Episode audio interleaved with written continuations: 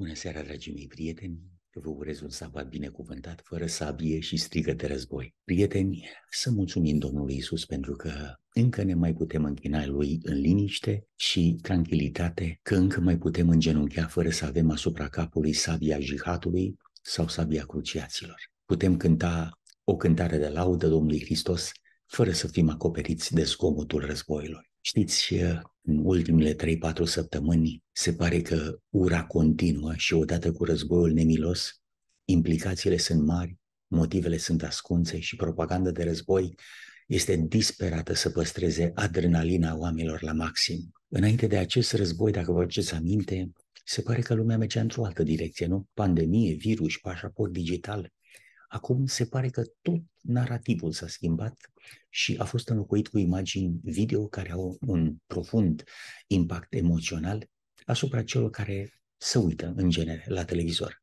Miza, așa cum zice românul, este care pe care. Săptămâna trecută am dat peste un interviu luat, desigur, celebrității, cu, nu, cunoscutului Elon Musk, omul Tesla, cum se mai numește pe aici, moderatorul, printre altele, l-a întrebat ce părere ai despre George Soros. Blocat de întrebare și cunoscând implicația unui răspuns neîngrijit, domnul Elon Musk răspunde cu o jumătate de voce, cred că George Soros urăște umanitatea. Aceasta probabil că are de a face cu circumstanțele în care a crescut sau educația pe care a primit-o. Deci caracterul lui are de a face cu maniera în care a crescut. Dacă mergem puțin înapoi în istorie, trebuie să recunoaștem că musulmanii au apărut în secolul 6. Problema este că Holocaustul n-a fost o producție a islamului, ci o gândire a Romei prin extensia brațului militar al lui Hitler, care a fost instrumental în maniera în care au fost tratați frații noștri evrei în lagările de concentrare. Știți, viața de acolo, dacă se poate numi viață, a schimbat paradigma cu privire la ce este umanitatea, care îi sunt valorile, dacă are valori umanitatea și așa mai departe. Așa că nu mă miră că în mod bizar domnul George Soros și alții sunt produsul une, unor teorii conflictuale care au la bază exterminarea unei grupe de oameni, clase de oameni, culturi, religii și așa mai departe, care se opun tăvălucului Romei. Unii spun că Hitler ar fi fost și el la rândul lui evreu. Nu știu.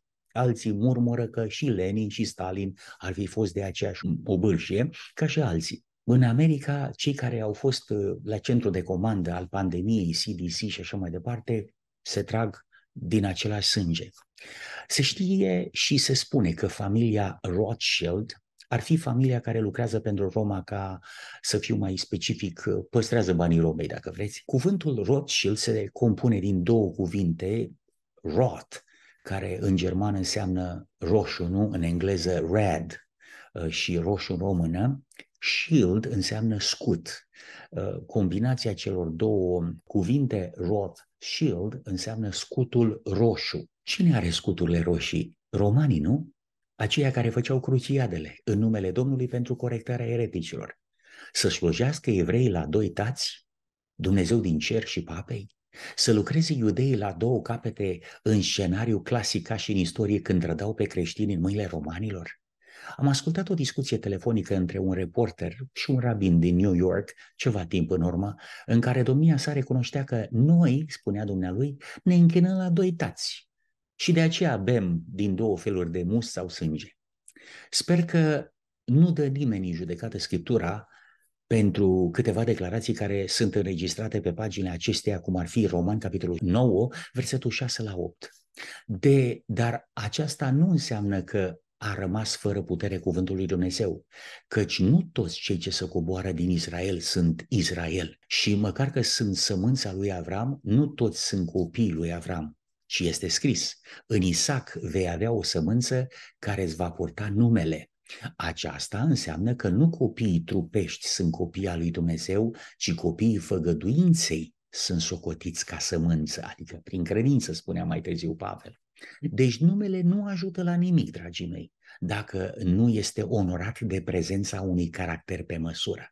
Numele nu ajută la nimic dacă nu este onorat de prezența unui caracter pe măsură. Am subliniat acest lucru de două ori pentru că este mega statementul acestei serii. Știu necazul tău, spune Apocalipsa, capitolul 2, versetul 9, și sărăcia ta, dar ești bogat. Și bagiocurile din partea celor care zic că sunt iudei și nu sunt. Dragii mei prieteni, cum adică bagiocurile din partea celor ce zic că sunt iudei? Deci, Domnul Hristos este cel care oferă această revelație în cartea Apocalipsei, capitolul 2, și vorbește despre creștinii care sunt persecutați pentru numele Domnului Hristos. ce știu necazul tău și sărăcia ta, dar să știi că în ochii mei ești bogat, spune Mântuitorul. Dar mai știu și cei care te bagiocoresc pe de cealaltă parte. Acelor, ă, cine bagiocorea pe creștini? Cei care ziceau că sunt iudei și nu sunt și deveniseră o sinagogă a celor care se împotrivește lui Dumnezeu, nu? Iată, prieteni, aici vorbește chiar Domnul Hristos. În revelația dată lui Ioan Ucenicul cel devotat care primise viziunea cu privire la creștinii persecutați în Roma, care aveau să sufere din cauza trădării iudeilor care refuzau sau refuzaseră pe Domnul Isus Hristos. O sinagogă întreagă înseamnă o biserică întreagă. Sunt foarte multe aspecte în scriptură și în istorie care arată, dragii mei, atașamentul disperat pe care evreii îl aveau, îl moșteniseră preoții cei mai de seamă, din nou aspectul religios. Noi nu avem alt împărat decât pe cezarul. Păi cum? Preot în biserica iudaică care mergi la templu, spui că de fapt Dumnezeul la care tu te închini la templu nu e Dumnezeu, ci este cezarul? Deci observați că evreii și atunci poporul iudeu a jucat acest joc periculos, noi spunem în românește, joacă la două capete, adică spion dublu, nu? Și de atunci rod, shield sau scutul roșu servește la doi tați. Evreii cu finanțe, Roma cu decretele.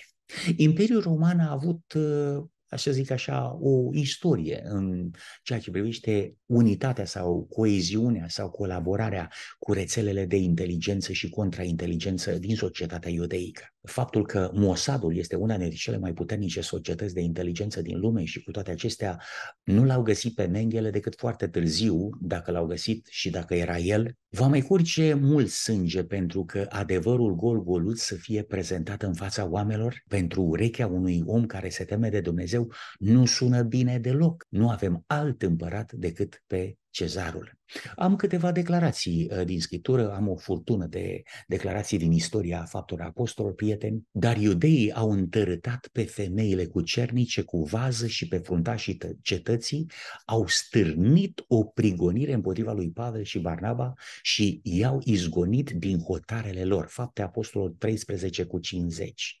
Mai am o declarație în apostol, Faptele apostolilor 14 cu 2, dar iudeii care n-au crezut au întărâtat și au răzvrătit sufletele neamurilor împotriva fraților, adică fraților creștini. Faptele Apostolilor 17 cu 5 ne spune că dar iudeii care nu crezuseră din pismă sau din invidie au luat cu ei niște oameni fără căpătâi, auzi, niște derbedei vagabonți din mulțime și au făcut gloată, au creat o gloată, nu? Și au întărâtat cetatea și s-au năspustit asupra casei lui Iason și căutau pe Pavel și pe Sila ca să-i ducă afară din orod. Deci se pare că societatea iudeică de pe vremea aia se pricepea foarte bine la diversiune, ori de câte ori are loc un protest de stradă, sigur că sunt introduși între protestatari oameni care au, mă rog, o altă agendă, știți dumneavoastră, iată de unde au învățat acești oameni care se introduc între protestatari pentru a neutraliza Uh, și a degenera protestul în altceva. Uh, iudeii se pricepeau foarte bine la diversiune.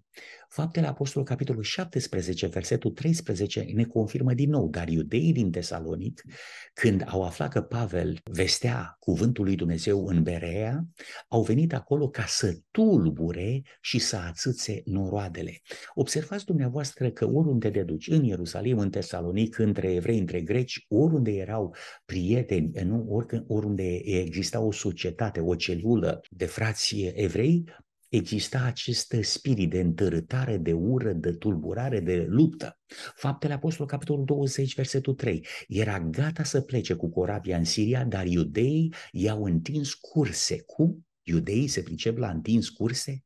Atunci s-a hotărât să se întoarcă în Macedonia. În fapte 21 cu 21 ni se spune, dar ei au auzit despre tine că înveți pe toți iudeii care trăiesc printre neamuri să se lepede de Moise, că le zici să nu-și taie copiii împrejur și să nu trăiască potrivit cu obiceiurile. Deci iată că societatea aceasta care se pricepea la diversiune, se pricepea și la minciună. Pavel nu a învățat pe nimeni lucrurile astea ca oamenii să se lepede de Moise.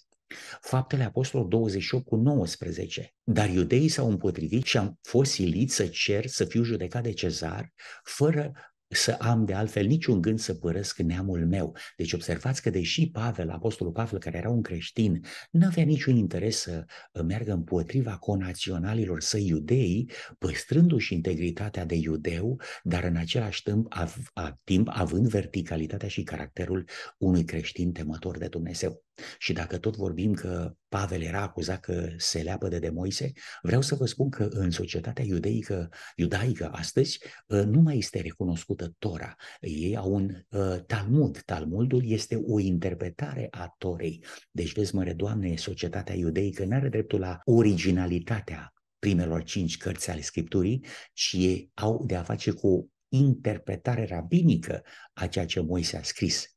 Și acum întreb și eu, ca un naiv, cine s-a lepădat de Moise, Pavel sau societatea iudeică de azi și de ieri? Deci iată uh, o istorie care zic eu, se găsește pe paginile Scripturii, care este un raport trist a ceea ce se întâmplă cu omul când refuză pe Dumnezeu și pe Mântuitorul lumii. De câte ori n-au ucis romanii pe creștini pentru că au trădat evrei sau iudei?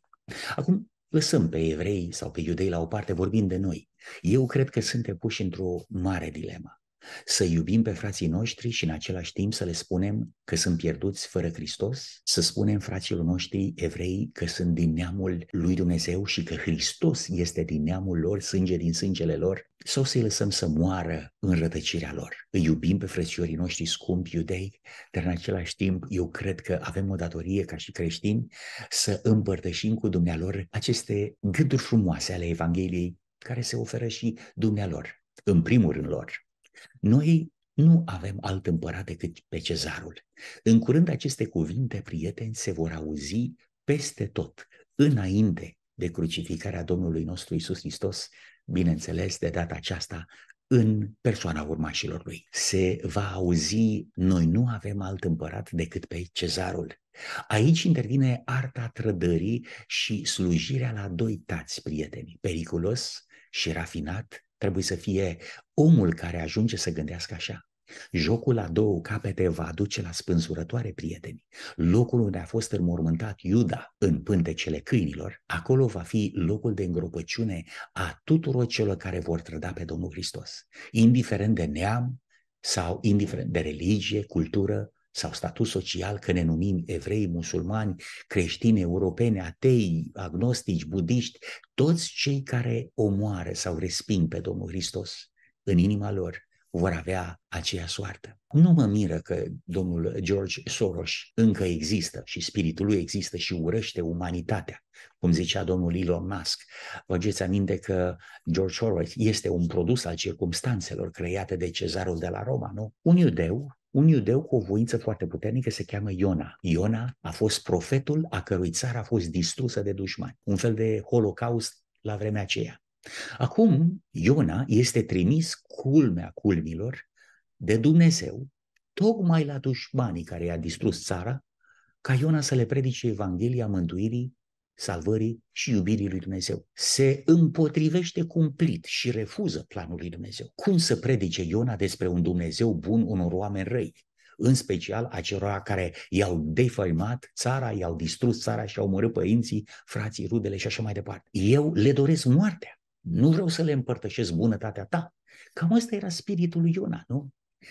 Iona s-a rugat Domnului și a zis, ah, Doamne, nu este aceasta tocmai ce ziceam eu când eram încă în țara mea, tocmai lucrul ăsta vroiam să-l înlătur fugind la Tars, că știam că ești un Dumnezeu milos și plin de îndurare, îndelung răbdător și bogat în bunătate și că te căiești de rău.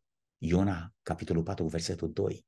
Adică cum? Știai tu, Iona, că Dumnezeu este așa bun, milostiv, îndurător, de că, se căiește de rău și are un caracter de genul acesta și tu vrei să ascunzi lucrul acesta de la cei care te trimitea Dumnezeu ca să le predici Evanghelia? Păi nu de aia erau oamenii ăștia răi.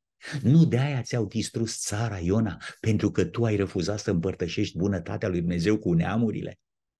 Efect, cauză, cauză, efect. Descrierea aceasta nu se prea potrivește cu caracterul lui Allah, dragii mei prieteni. Cred sincer că între Dumnezeul descris de Iona și Allah nu există termen de comparație. Am și eu o întrebare. De ce nu se promovează imaginea acestui Dumnezeu bun, plin de iubire și de milă, îndurare, îndelung răbdător, bogat în bunătate, care se căiește de rău? De ce nu se promovează ideea unui astfel de Dumnezeu la televizoare, uh, dragii mei prieteni? De ce se ascunde această parte din caracterul sau din descrierea a ceea ce Dumnezeu este? Știu că Dumnezeu este un Dumnezeu just și autoritar. Știu că putem găsi pe paginile Scripturii declarații de genul Exodul 20-22, dacă nu mă înșel 23-24, că dinte pentru dinte, ochi pentru ochi, uh, mână pentru mână, piele pentru piele și așa mai departe. Dar Domnul Hristos a spus, știți că pe vremuri se spunea ochi pentru ochi și dinte pentru dinte, dar eu vă spun, legea talionului nu mai e bună. Vă spun eu și legea talionului, atenție, n-a fost folosită, n-a fost formulată de, uh, mă rog, Dumnezeu prin excelență, ci a fost o tradiție a neamurilor pe care uh, evreii au împrumutat-o într-un sens sau în altul, prieteni. Domnul Hristos spunea, dar eu vă spun, iubiți pe frășmașii voștri, binecuvântați pe cei ce vă blastămă, rugați-vă pentru cei ce vă prigonesc și așa mai departe. Iona a fost un profet cu miză mare. Lectura acestei evanghelii Evanghelia după Iona este demonstrația de forță a voinței umane versus voinței dumnezeiești sau voinței lui Dumnezeu. El, Iona, refuza predicarea la palestinienii din timpul său. Folosesc uh, o metaforă, cred uh, că înțelegeți figura de stil pe care uh, în mod intenționat am folosit-o prin comparație. Refuza predicarea Evangheliei la palestinienii lui. Ninive. Nu erau palestinieni, dar erau niniveni, nu? Din timpul lui. A Dumnezeului milos și plin de îndurare, îndelung răbdător și bogat de bunătate, care se căiește de rău. Iona refuza să predice o astfel de evanghelie oamenilor răi. Cum să predice Iona despre un Dumnezeu care are un caracter opus caracterului său? Iona. Nu? Exista o incompatibilitate teribilă între ceea ce era Iona și mesajul pe care trebuia să-l transmită. De aceea niciodată puterea Evangheliei nu-și are efectul atâta vreme cât eu ca am un caracter diferit de caracterul mesajului pe care doresc să-l împărtășesc cu oamenilor. Cum să poată Iona să simtă compasiune către cei, către uh, sau față de cei care, pe care ei, el îi ura? Iona vroia război. Nu vrea pace, vrea răzbunare, vrea vărsare de sânge. E și normal să fie așa. Cum veți zice dumneavoastră, e normal? Da, e normal pentru natura noastră omenească ca orice om să simtă, să vrea, să gândească retaliere, răzbunare și vărsare de sânge. Natura umană este definită, prieteni, de ochi pentru ochi și dinte pentru dinte. Natura creștinului născut din nou este binecuvântați pe cei ce vă blastămă, rugați-vă pentru cei ce vă prigonesc, iubiți-vă dușmanii. Asta este natura pe care Domnul Hristos o recomandă oamenilor de pe pământ, care este natura Mântuitorului nostru. Iona dormea când Dumnezeu a trimis furtuna, dar și Domnul Isus dormea când a trimis furtuna. Capitanul l-a întrebat pe Iona, care dormea, scoală-te, nu vezi că a început al treilea război mondial? Așa au intrat și ucenicii în război cu Domnul Hristos, întrebându-l, Doamne, nu-ți pasă că pierim? Capitanul îi spunea lui Iona, bă, a început războiul al treilea mondial, vine sfârșitul lumii și tu dormi. Așa l-au întrebat și ucenicii, nu? Iona s-a sculat și a venit pe prova și a văzut acolo oameni de toate felurile, din toate națiunile, fiecare rugându-se la Dumnezeul lui de aur, de argint, de lemn, de ce-o fi fost, pentru pacea lumii și liniștea furtunii. Iisus uh, s-a trezit și el și a văzut ucenicii având obiceiuri mai ca toată lumea, obiceiuri firești, gândire firească, simțăminte firești și Domnul Hristos s-a rugat și pentru ei, nu?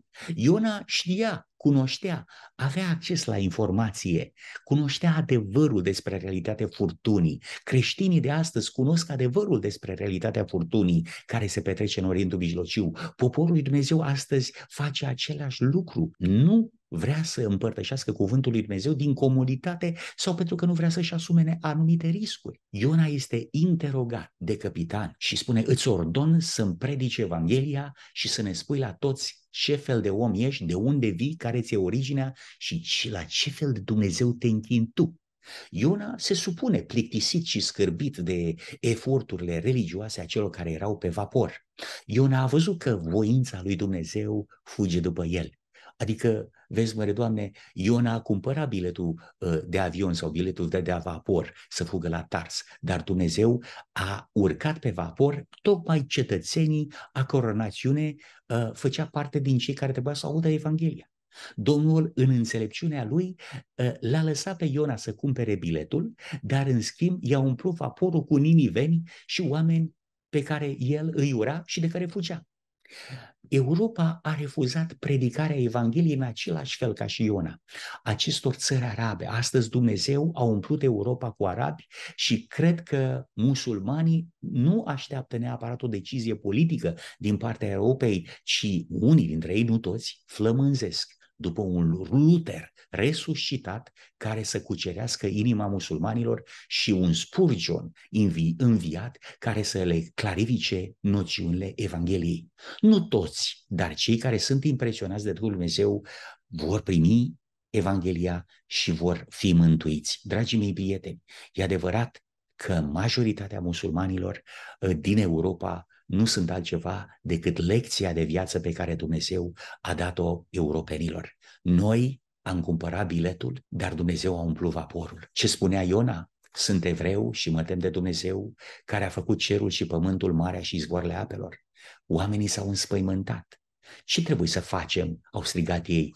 Parcă auzi oamenii vinovați de sângele Domnului Hristos de pe vremea lui Petru când le predica la ăia patru mii de oameni Uh, când Petru le-a zis, uh, voi l-ați omorât pe prințul vieții și îi întrebau disperați ce trebuie să facem și Petru le-a spus, pocăiți-vă, botezați-vă, credeți în Evanghelie, primiți-l pe Domnul Isus Hristos. Și într-adevăr mulți au făcut așa că în ziua aia s-au botezat, s-au botezat vreo 4.000 de suflete, nu?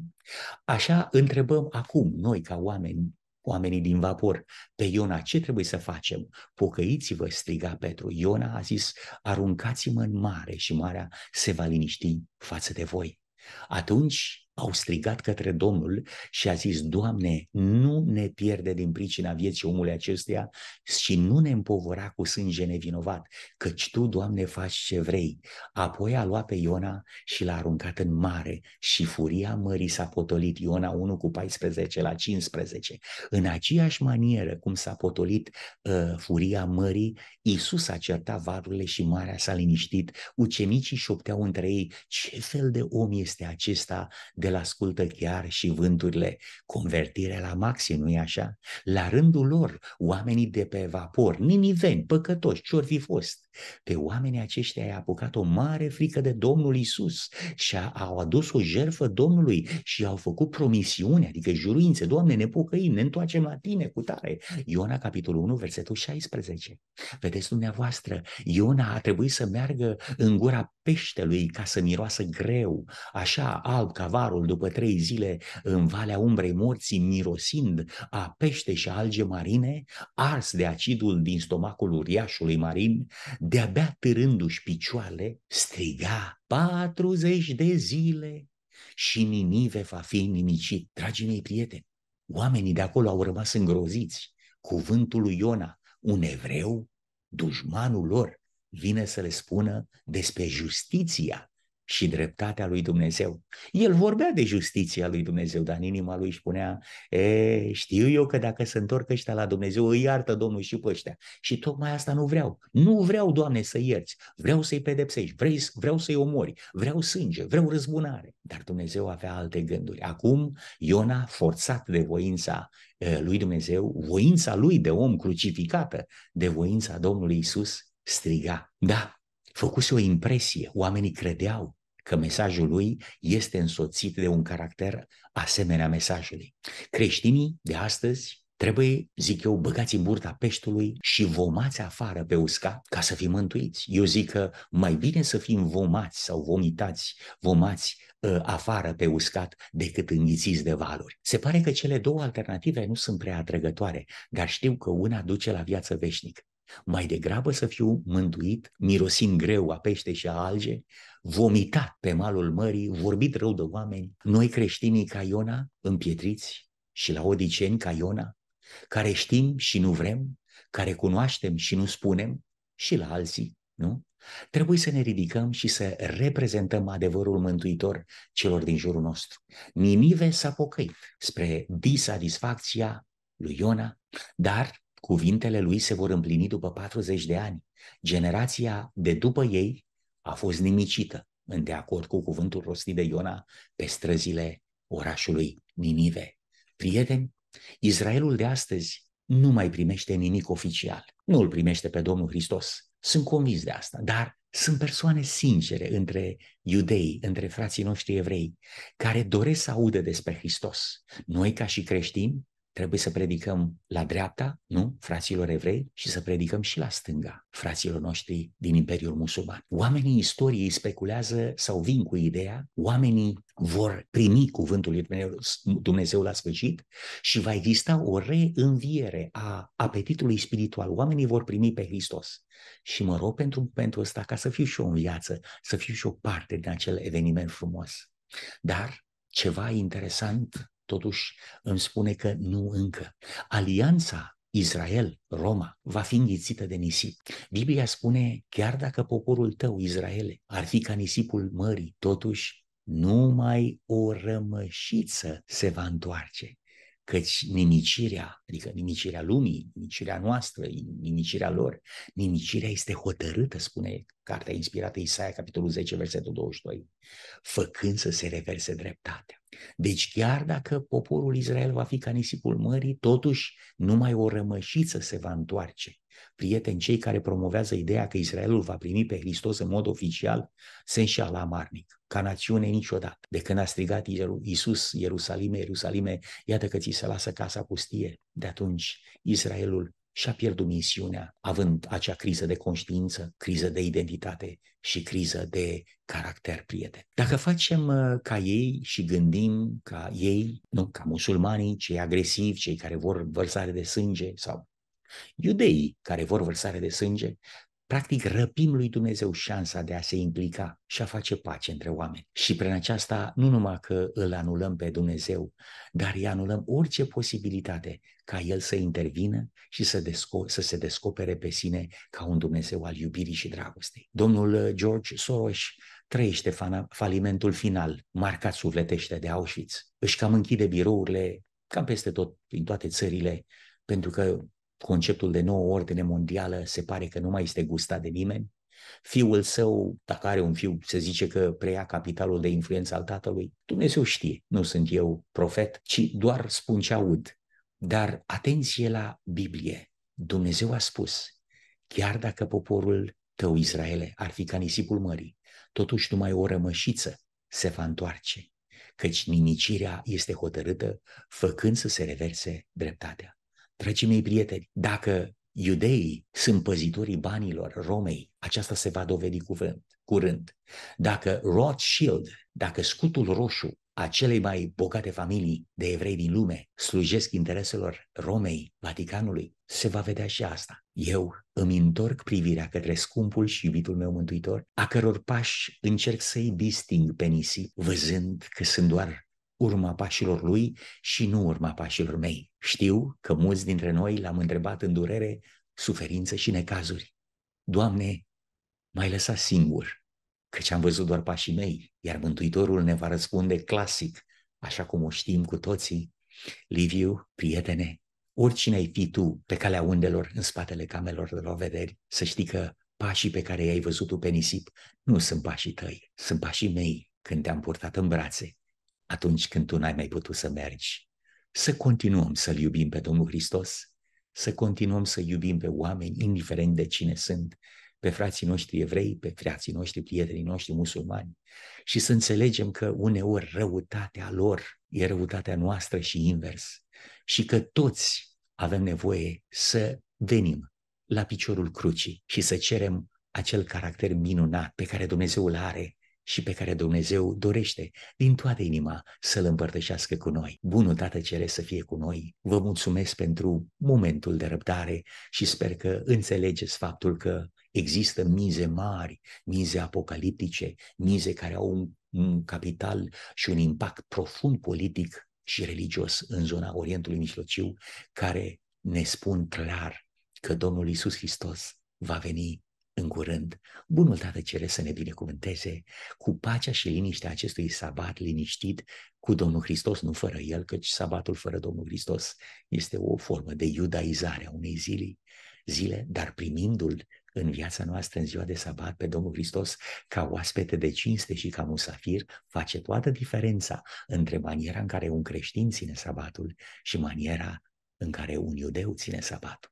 E mare diferență între a merge la biserică cu Hristos în sâmbătă și e mare diferență între a merge la biserică fără Hristos. Orice zi, nu numai sabatul, fără Hristos, e egal cu zero. De aceea, dragii mei prieteni, să încercăm să unim litera legii cu spiritul legii și să ne ascundem în Hristos ca El, Mântuitorul, să ne poată binecuvânta de acum și în veci. Amin. Bunule Tată din ceruri, îți mulțumim în numele Lui Isus pentru bucuria întâlnirii cu Tine.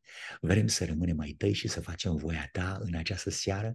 Îți mulțumim pentru pacea, liniștea uh, pe care o avem de a ne ruga, de a cânta, de a studia cuvântul Tău și pentru mai mult decât coaja de pâine pe care o avem pe mesele noastre. Ne rugăm pentru sufletele care sunt uh, marcate de suferință, necazuri și greutăți, suflete care au fost lovite de lume și de circunstanțe, ajută-ne, Doamne, să învățăm să depindem de Tine, să ne placă din nou uh, sunetul bătăii de vânt, să ne placă din nou ciripitul păsărelelor, să ne bucurăm de iarba verde, de cerul albastru și de adierea de vânt care mișcă plopii mișcă brazii, mișcă pădurea, iar noi vedem cum toată natura se înclină ție cu adorare și respect, recunoscându-te pe tine, Tată, ca autor. Ajută-ne să ne învăță, să învățăm și noi din cartea uh, aceasta naturii, care este o carte care ne conduce către tine, să te recunoaștem ca autor și mântuitor al vieții noastre. Îți mulțumim, te iubim și te dorim în viața noastră de acum și în veci. Amin.